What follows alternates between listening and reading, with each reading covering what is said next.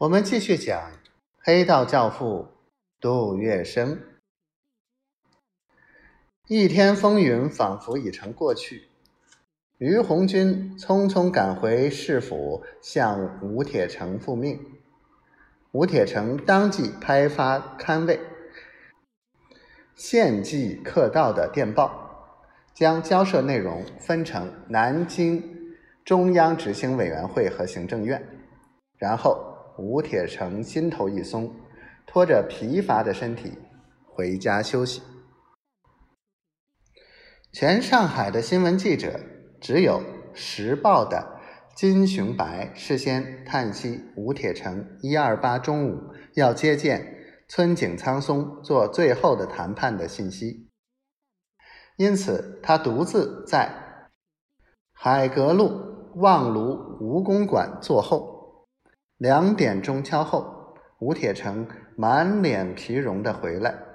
一见到金雄白，他开口便说：“对日交涉已经顺利取得协议，战祸可望避免。”吴铁城这两句话字字皆有所依，没有一句假话。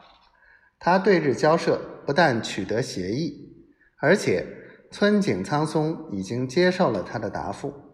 日方唯一坚持的条件，取消抗日救国会，停止抗日行动。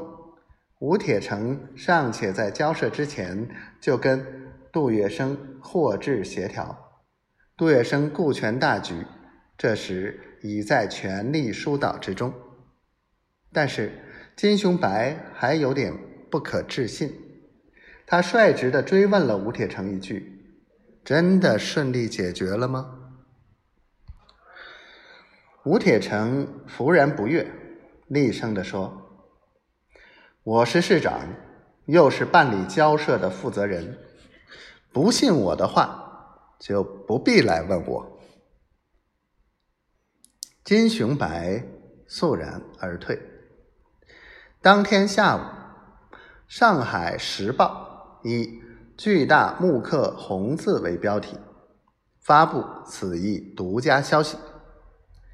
并且，《时报》还出了号外：“中日问题和平解决，全上海人紧紧绷着的心弦豁然松动。”业已迁往上海租界的闸北、虹口两区民众心中笃定，现出笑容，又在通往虹口、闸北的通道大街组成长龙，仗不打了。